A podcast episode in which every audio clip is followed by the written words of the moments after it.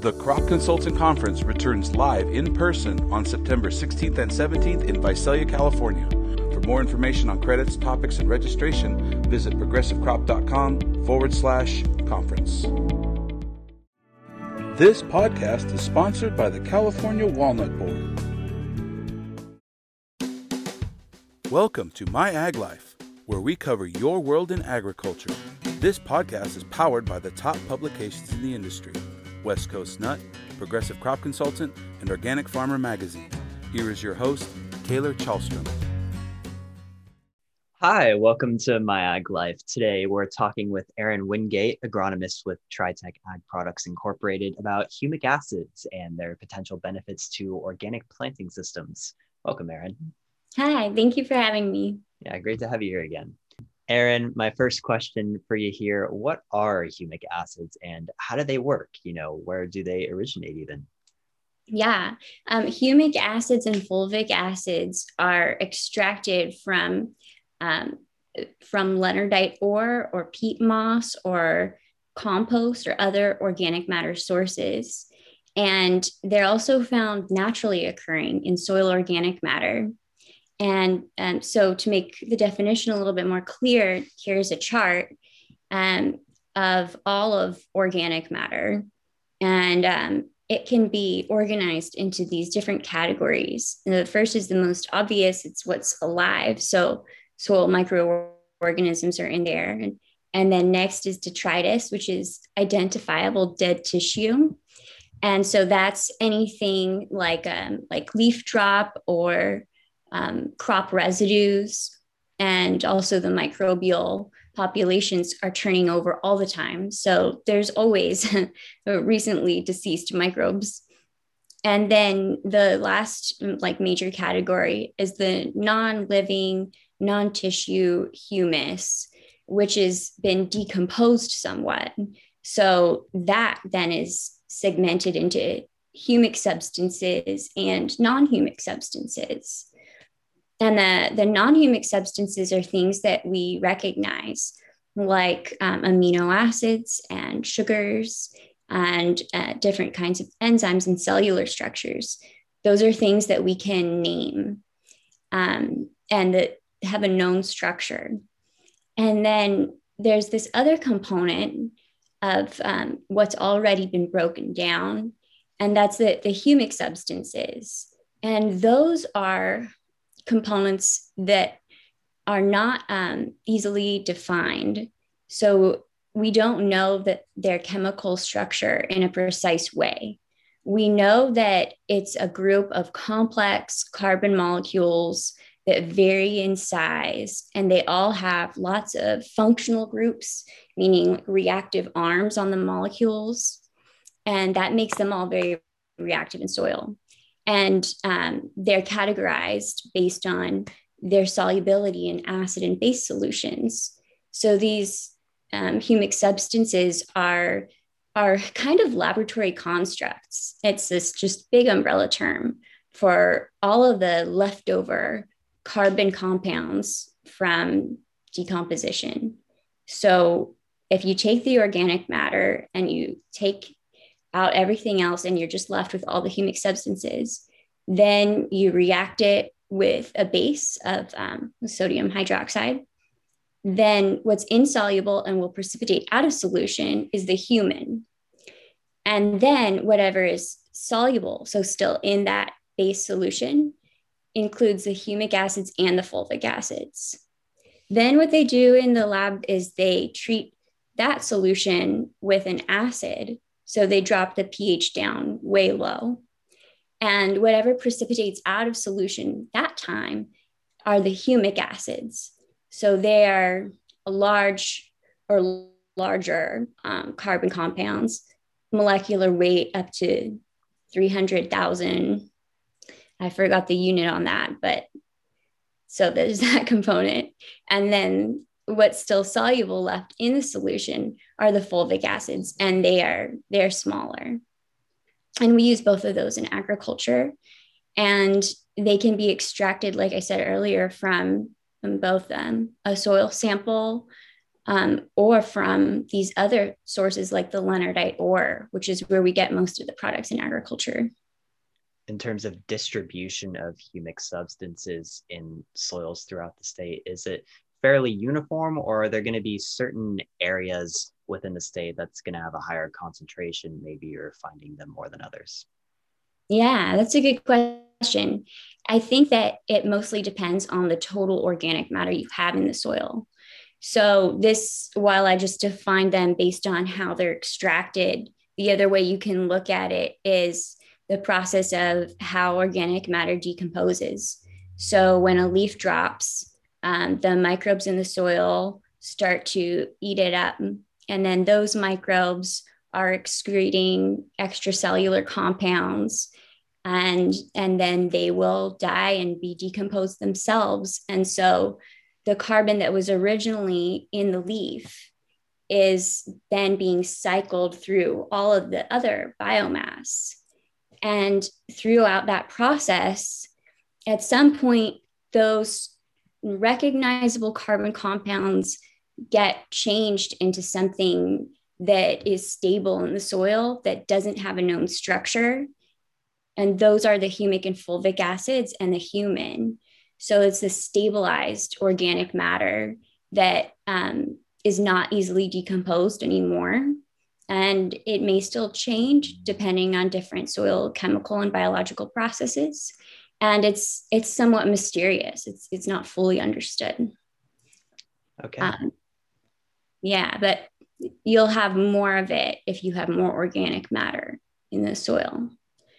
Erin, I want to talk about maybe some of these humic acid products that are made from extracting that from the soil. How are humic acid products beneficial to organic planting systems and how are they effectively applied? You know, what does some of the research out there tell us about it? When I was reading about this, I expected to find more information on plant stimulating effects.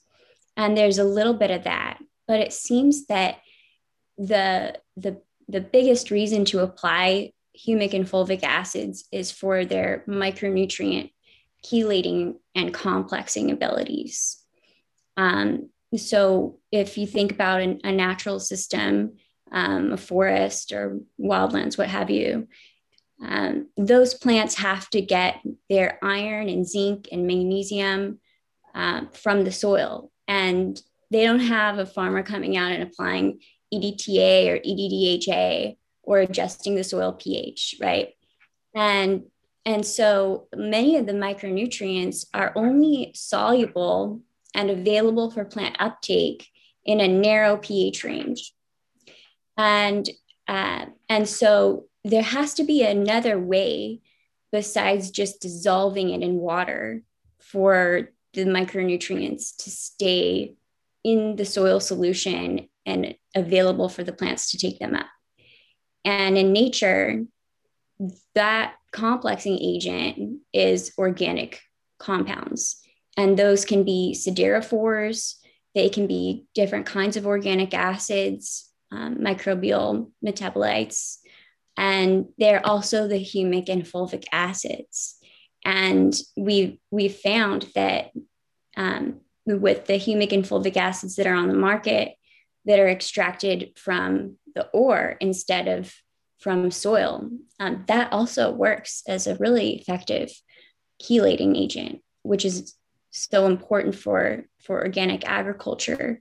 Because if the soil pH is in, you know, the, the normal range that we find in the West, like well above seven, um, you're not going to have enough iron available to meet the crop needs or zinc or manganese you know so um, so it's really important to do something to make sure that the plant is getting what it needs and the, the humic and fulvic acids can help a lot with that and um, both applied foliarly and to the soil we're going to be right back after a word from our sponsors the california walnut board and commission provides value to the California walnut industry by working together with growers and handlers to advance the industry.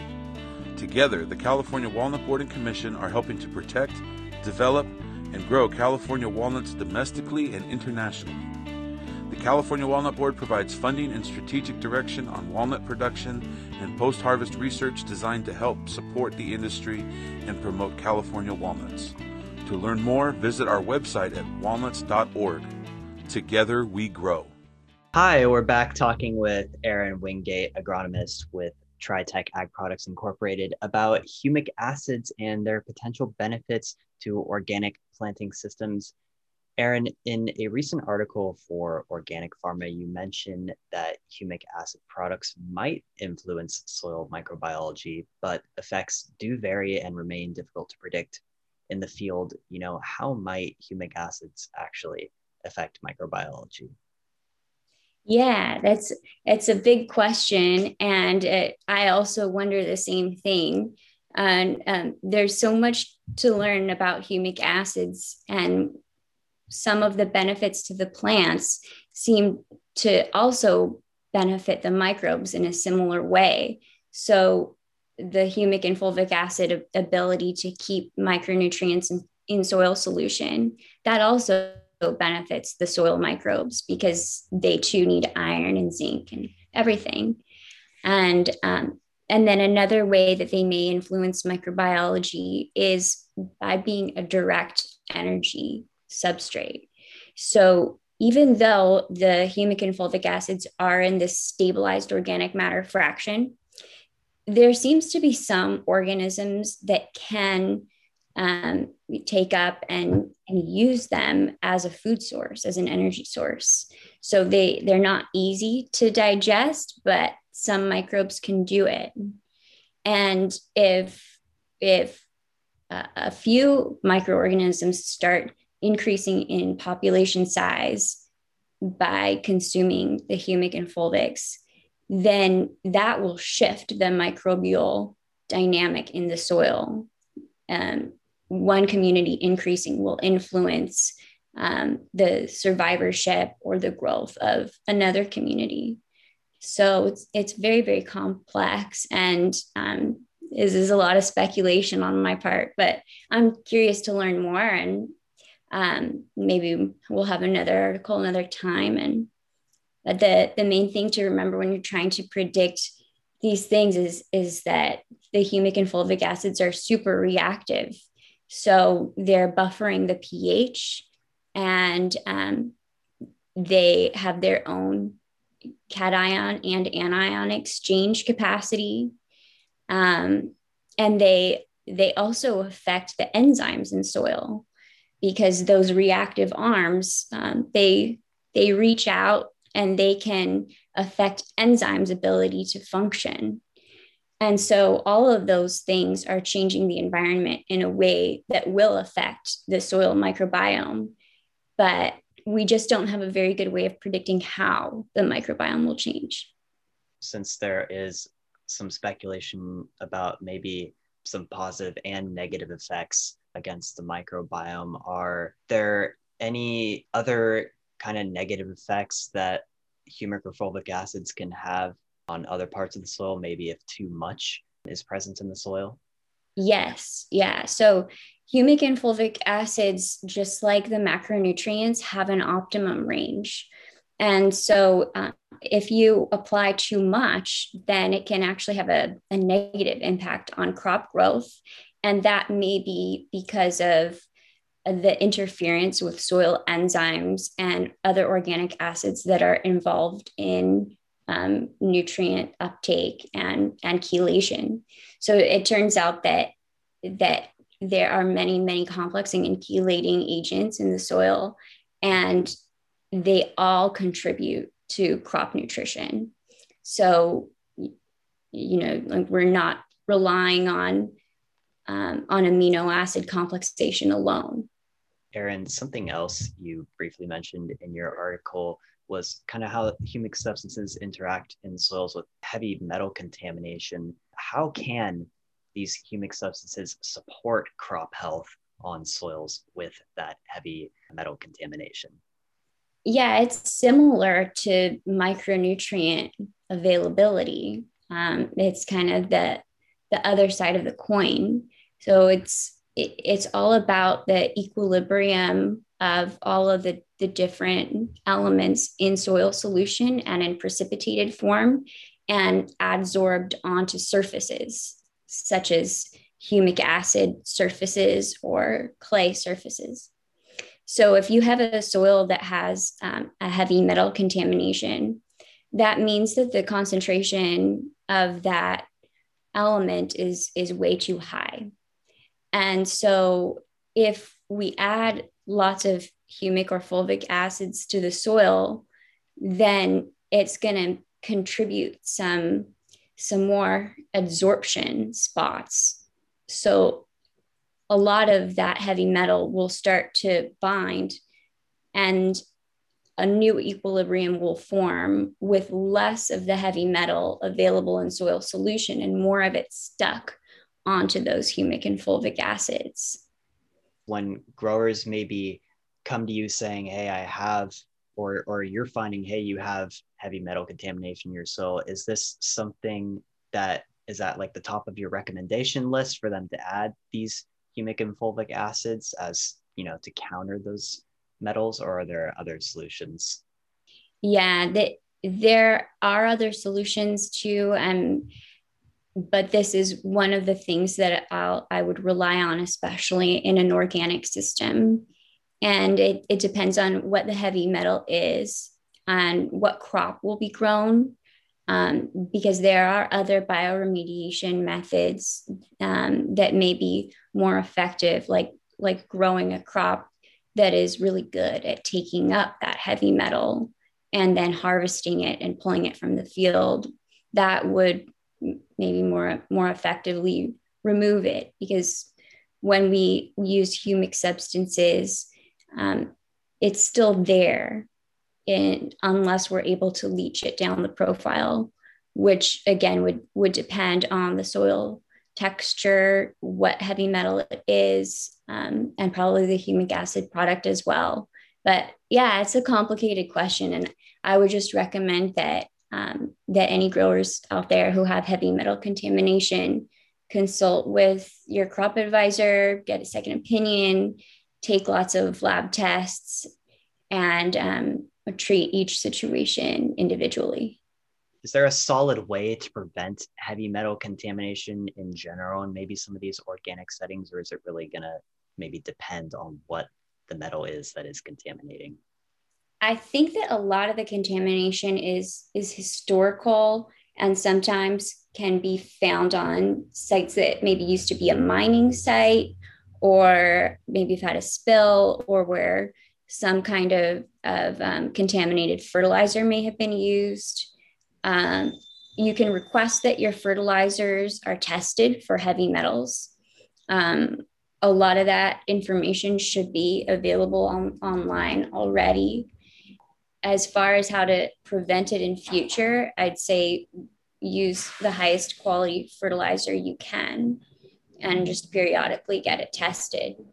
Erin, we got time for one last question here. Do you have any other tips for growers looking to apply humic acid products to their soils?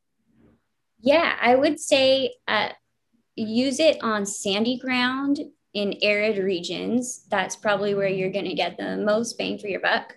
Um, on ground that has high pH and um, salinity.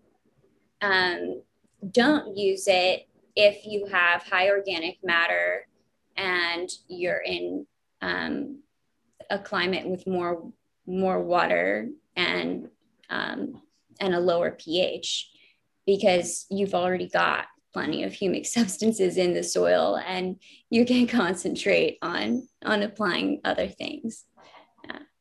Um, but yeah these these can be applied foliarly as well so blend them with your micronutrients it's most effective at increasing uptake of iron and zinc but the humic and fulvic acids also seem to increase the crop's ability to take up the macronutrients as well. So there, there is a synergistic effect there.